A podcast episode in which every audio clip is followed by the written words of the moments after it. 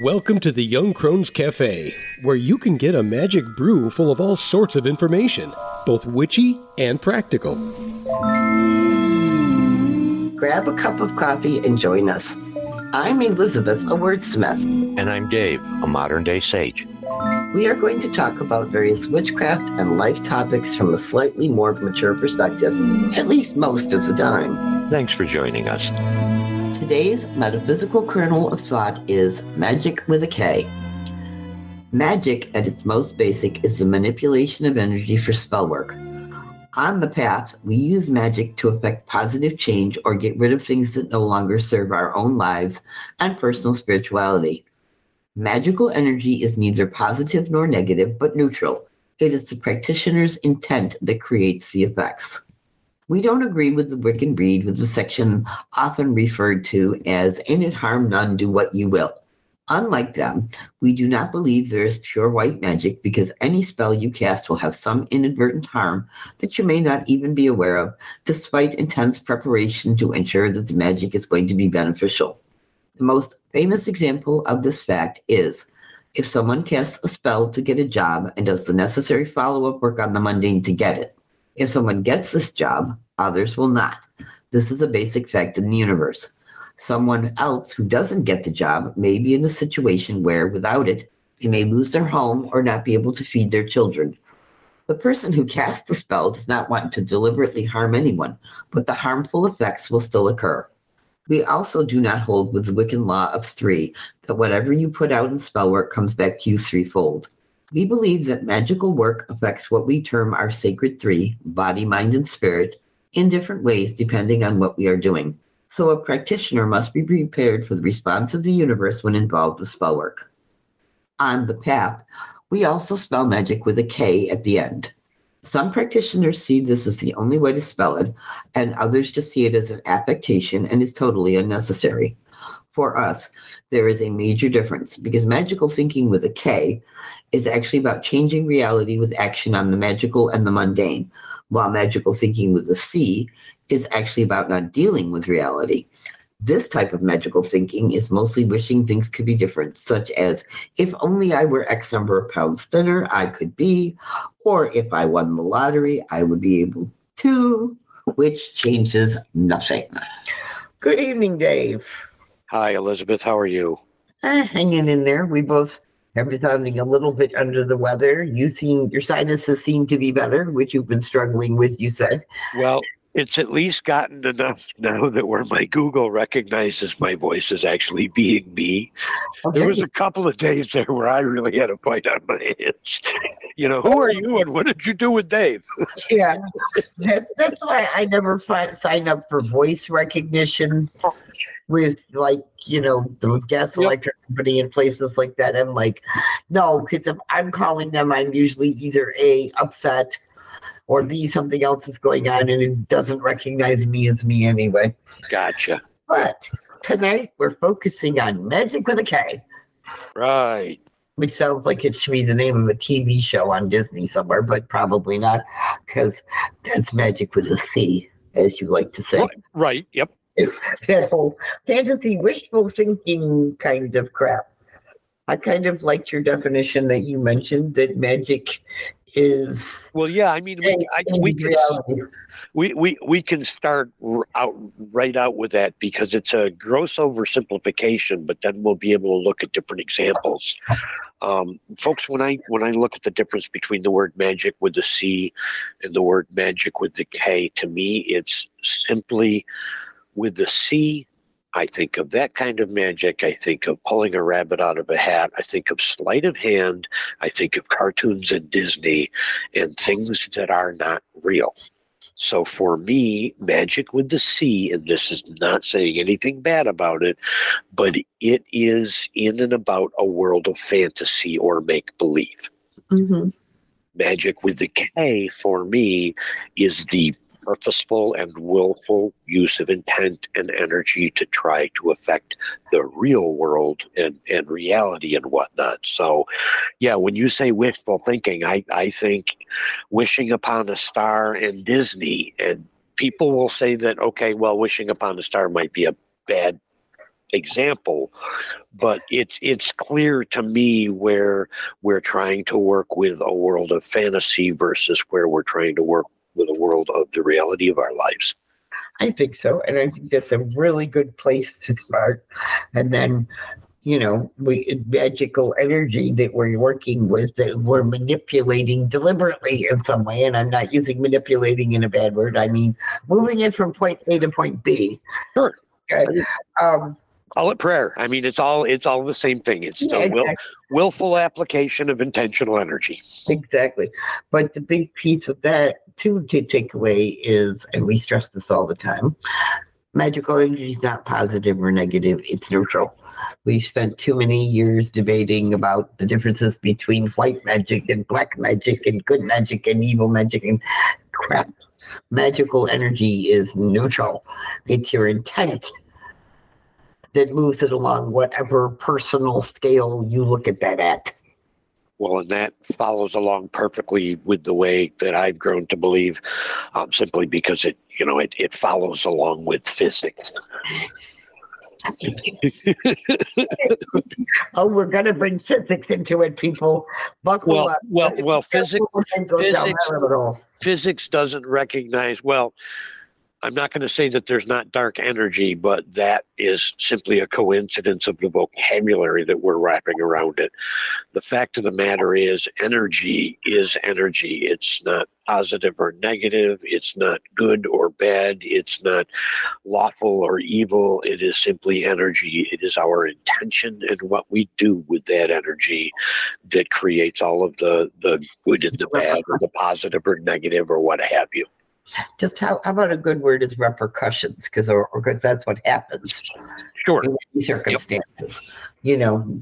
Well it's funny that you mentioned the reper- repercussions because you talked a little bit there in the um, in the text about you know giving examples where it's not actually in most cases really going to be realistically practical for you to try to do magic and harm no one because of the butterfly effect something that happens to you is going to help or uh, change the way someone else's experience is and on down the road you know use use the example of hey if i get this job that means that somebody didn't get this job and and yes while i'm sorry for their family no i'm not going to feel responsible for the repercussions of my magic. I just don't no see it that way. Um, I don't either, but that's kind of the Wiccan view, and I'm, and I mean, that's why I say we don't agree with that. Yeah. That infant harm none, do what you will. I think unless it's an emergency, and we've all done spell work in an emergency, like because it's an emergency, we need to consider: is this something we really want and need, so that magic matters. Sure and that's just purity of intention in, what it is that we're trying to accomplish. Exactly. You know, it's interesting over the last couple of years. One of the things that I've changed is that I, in most cases, I don't do magic with a K to or at any other being. Um, I practice magic on Dave because it's the context where I feel that I have a right to manipulate and, and use with energy and stuff like that. So the example that I use is instead of trying to banish someone away from me, um, my kind of magic says, all right, give me the courage and the, the patience and the strength to be able to tolerate this person while they are near me. Mm-hmm. Um, because then here again, it doesn't matter positive or negative. The energy I'm like I am applying is in a context where it's it's me and so I feel like any repercussions will most likely be limited to me. I think that so. makes sense. I you know, so I so I try not to cast things on other people and get my my bubbles of energy out there entangled in that same way. I, I kind of try to use my magic in house, so to speak. I do too. And I think that works really well when we talk about we believe that magical work affects our sacred three of body, mind, and spirit. Absolutely. What we're doing, you know, is going to affect one of those or all three of them, or, you know, in turn one after the other. So that, you know what I'm saying? So that, yeah. so so that you're keeping it in house in that respect, even if, in essence, as you say, because there are witches who curse. And I could see these circumstances where there might be some time where I would have to do that. Today, no, but it's always an option because we do have the magical wherewithal to be able to do that. Just recognize that we're going to take a hit for it in that respect because we are also going to be affected with an A. right? you know, in terms of our body, mind, and spirit in some way. Sure. And are we willing to take whatever those effects may be down the road or immediately? Well, and I, I, I, I like that you mentioned the the threefold thing, and Yeah. um, all respect to other people's practices, I understand that that is a universally popular concept. To me, I only struggle with it because I listen to the way my universe or my God or my whatever talks to me. Mhm. And, and when I hear thou shalt not do anything or it'll come back on you threefold, to me, instantly that sounds like a threat. It sounds like a punitive, penitent voice, like a patriarchal, historically influenced voice.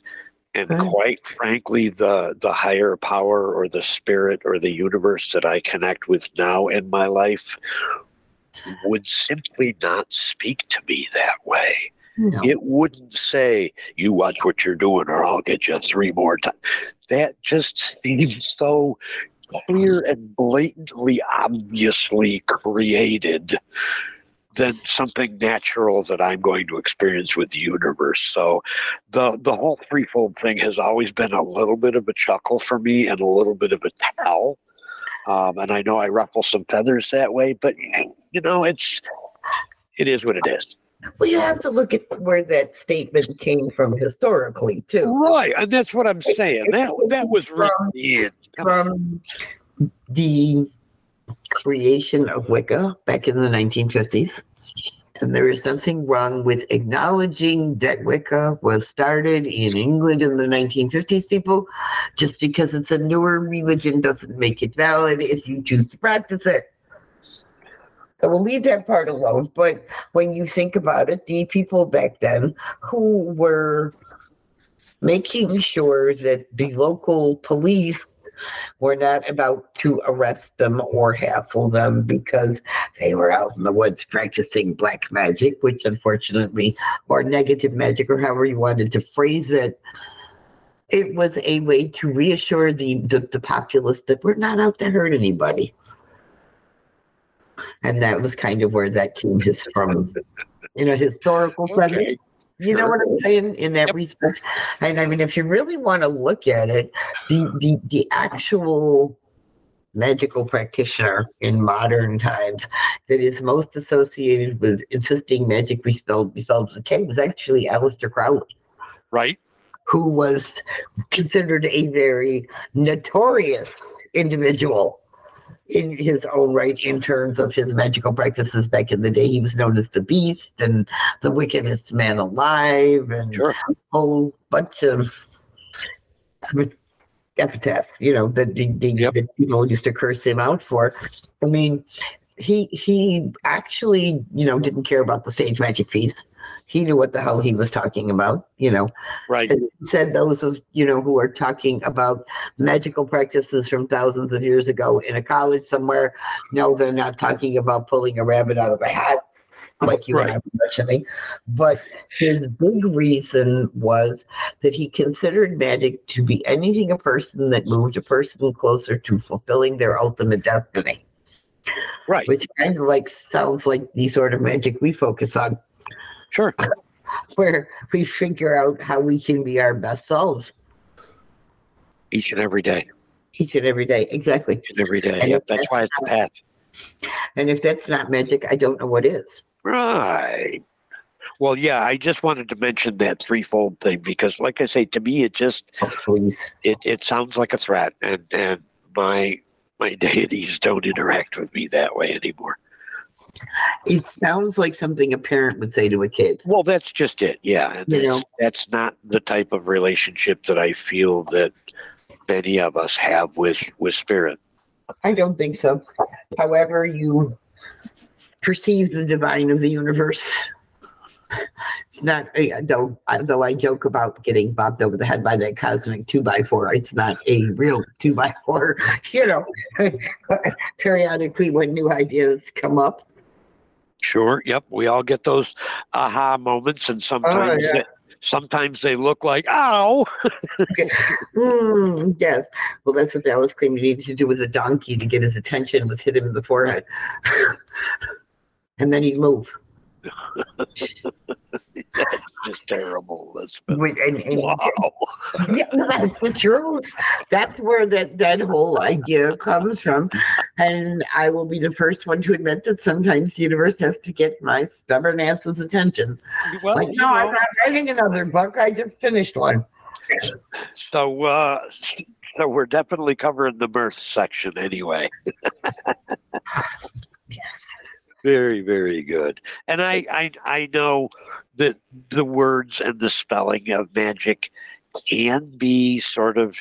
I mean, some people get a little interchangeable with it or whatever, or read it the same way. But I try when I can to see that K as being something special some something i'm sorry this pun is just terrible but magical um, something precious you know what i mean so when i add that extra k i think that's part of me reinforcing my own intentions um, as a practitioner Oh yeah, I've had to add it. I don't know how many different dictionaries when I'm writing because you start out with magic and then there's magical and magically and magics, you know, and you start having to yes, add it to dictionary because you're not going to tell me every time I use it it's spelled wrong. That's so that's so yin and yang about you and I because I refuse to add it to my dictionaries. I want to go through and see it underlined, and when I go through and do a review, I count. Just I'm a weird number counter kind of Yeah, some, somewhere in that autistic spectrum anyway. But I love having them in there, and I refuse to add it to my dictionary. I want that word to be special. Well, no, I understand. It's just I Sure. when I'm writing, I my eye because I will look back and start reading stuff, and my eye automatically goes to the reds. Yep. I start losing context and content when I'm reading stuff, so I have to fix it. But then I spend more time probably writing craziness on the computer anyway than you do on a regular basis. Well, let's say you spend more time writing in the English language on a computer than I do. That's what I meant. You know, Most of mine is HTML and JavaScript. yeah, it- it's it's a different focus, but yeah, you. But, but I get the point, and you also write code, which I never want to know how to do. Thank you. It, it is magical with a K. It has its own it, it- universal characteristics, and then there are worlds of different languages where different behaviors are different. So yeah, it's it's neat. It's fun, and it's It- something I'm passionate about. It's the same idea. Yep. It's like my characters live with me. Right, right. You got it. Yes.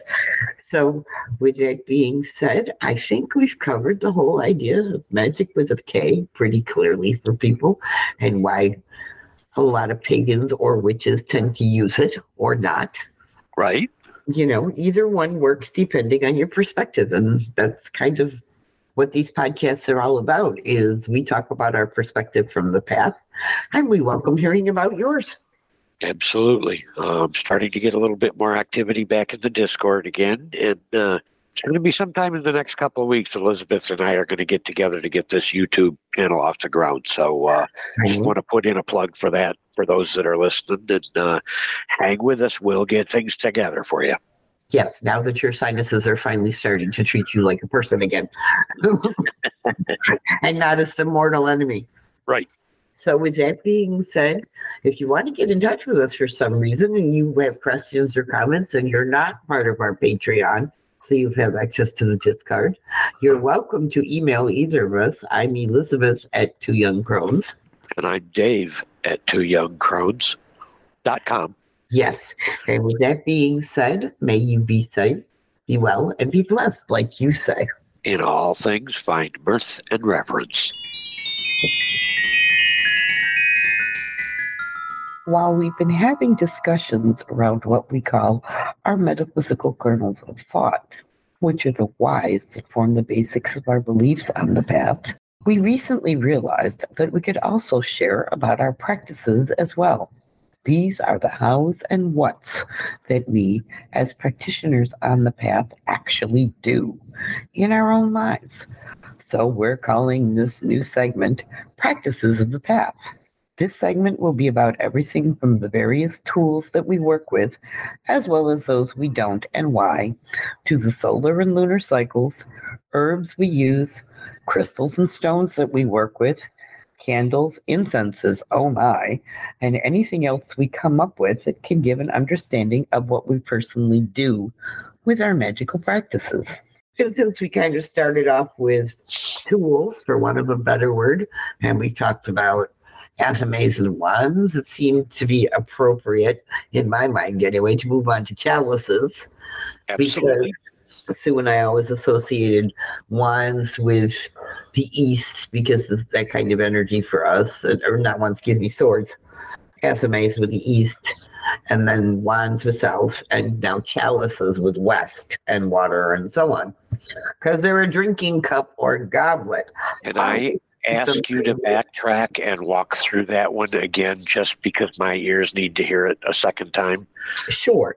Sue and I always associated different tools with a different direction. Yeah, yeah. The what I got was the athame, which is east, which is air. Yep.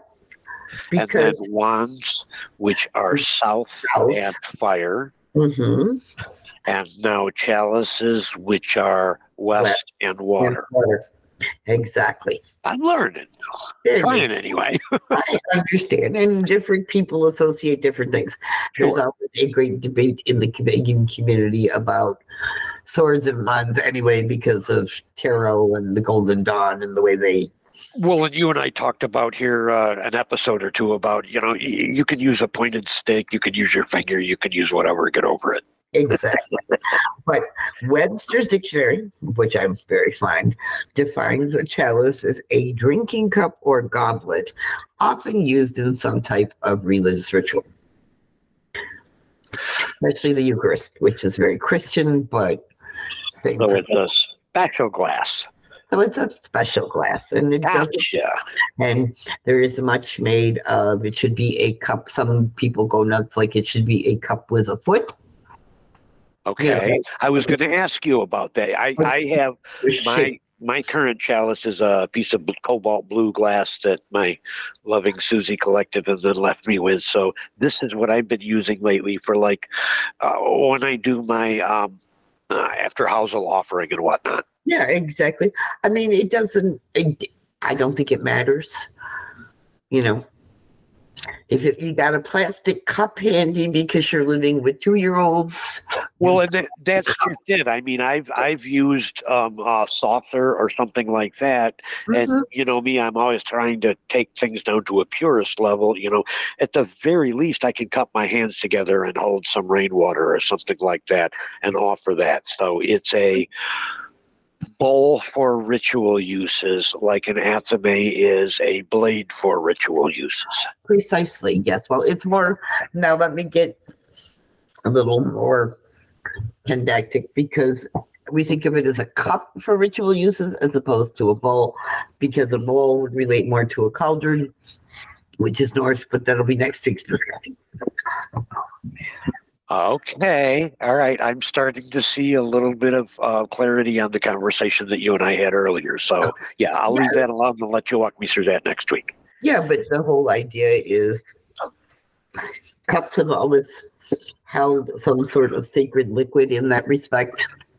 Right. You know, there's the tradition that the cup used by Jesus at the Last Supper was taken by Joseph of Arimathea to somewhere in England and hidden, and it became the Holy Grail that I quested for and never found. I have uh, my own. I have my own pair of coconuts over that. yeah, but you understand what I'm saying. So, so the idea is, it's a special cup. Sure. You're using it in a ritual setting. Absolutely. If after ritual you throw it in the holy dishwasher, go for it.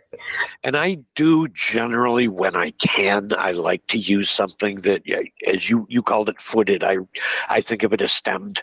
Yeah. But yeah, I do like to have something like that because for me, then especially if I'm holding it up and offering it, it just seems to be a more special. Uh, primally ritual. I can picture a caveman 200,000 years ago doing this with something that he had, that he had found and, and holding it up to the moon or something. Mm-hmm. So there's something very visceral about it to me, to holding it up by the stem.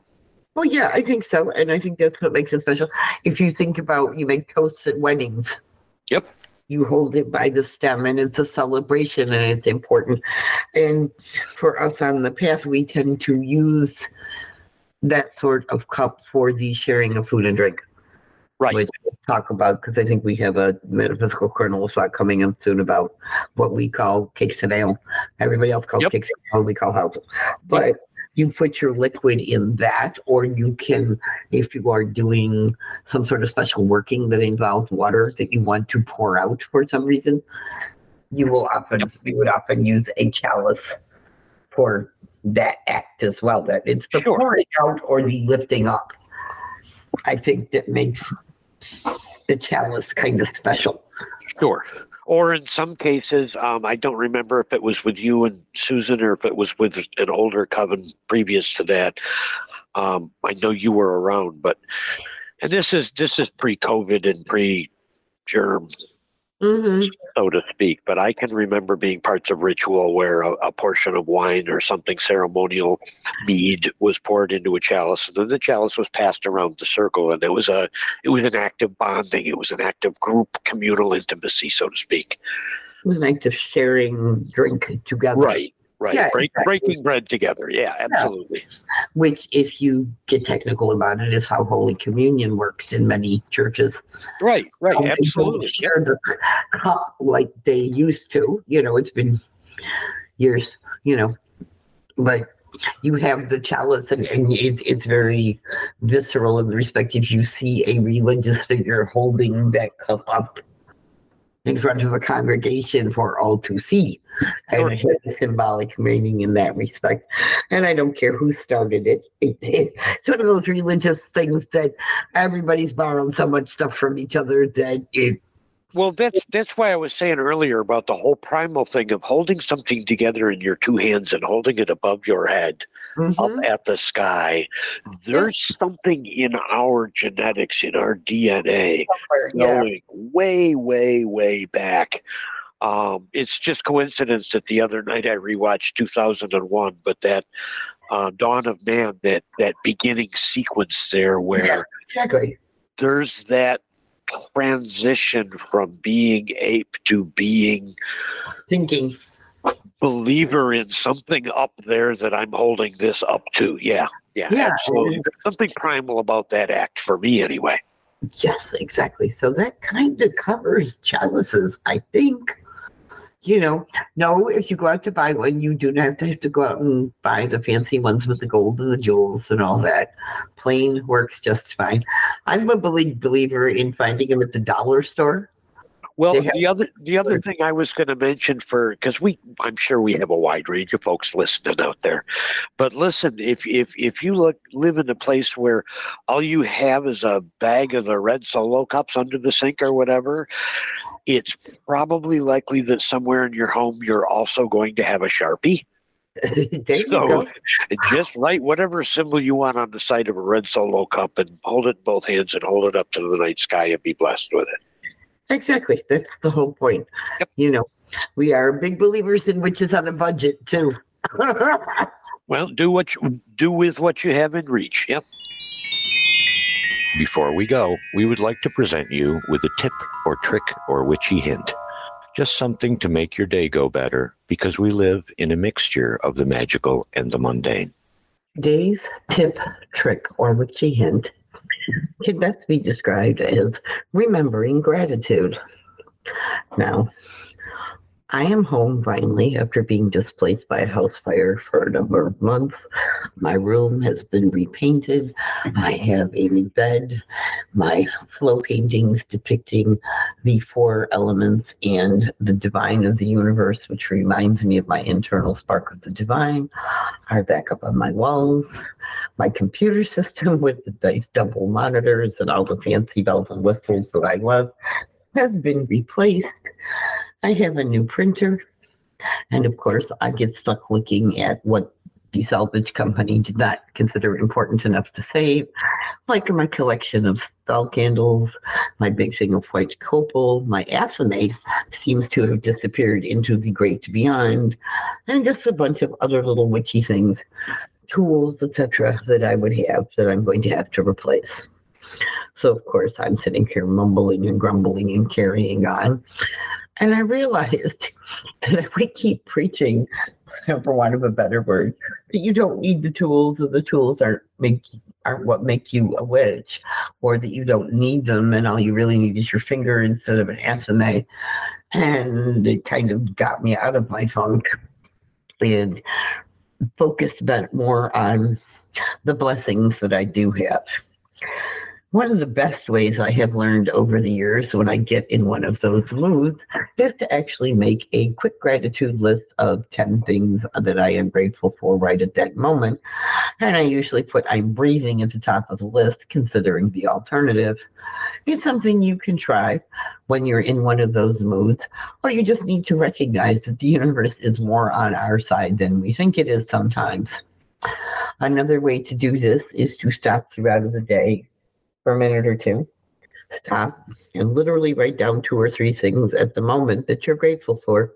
You'll be surprised, and it can be quite a creative exercise at the same time, which also gets your brain thinking and remembering all the magic that you are and that is available to you at all times from the universe. Gratitude and that whole attitude of being grateful, we find on the path, helps us work towards that ideal of balance because we're not always focused on the negative all the time, which pessimistic people like myself tend to do. You know, things may be going great and I'm waiting for the other shoe to drop. And that whole attitude of gratitude tends to shift my mindset.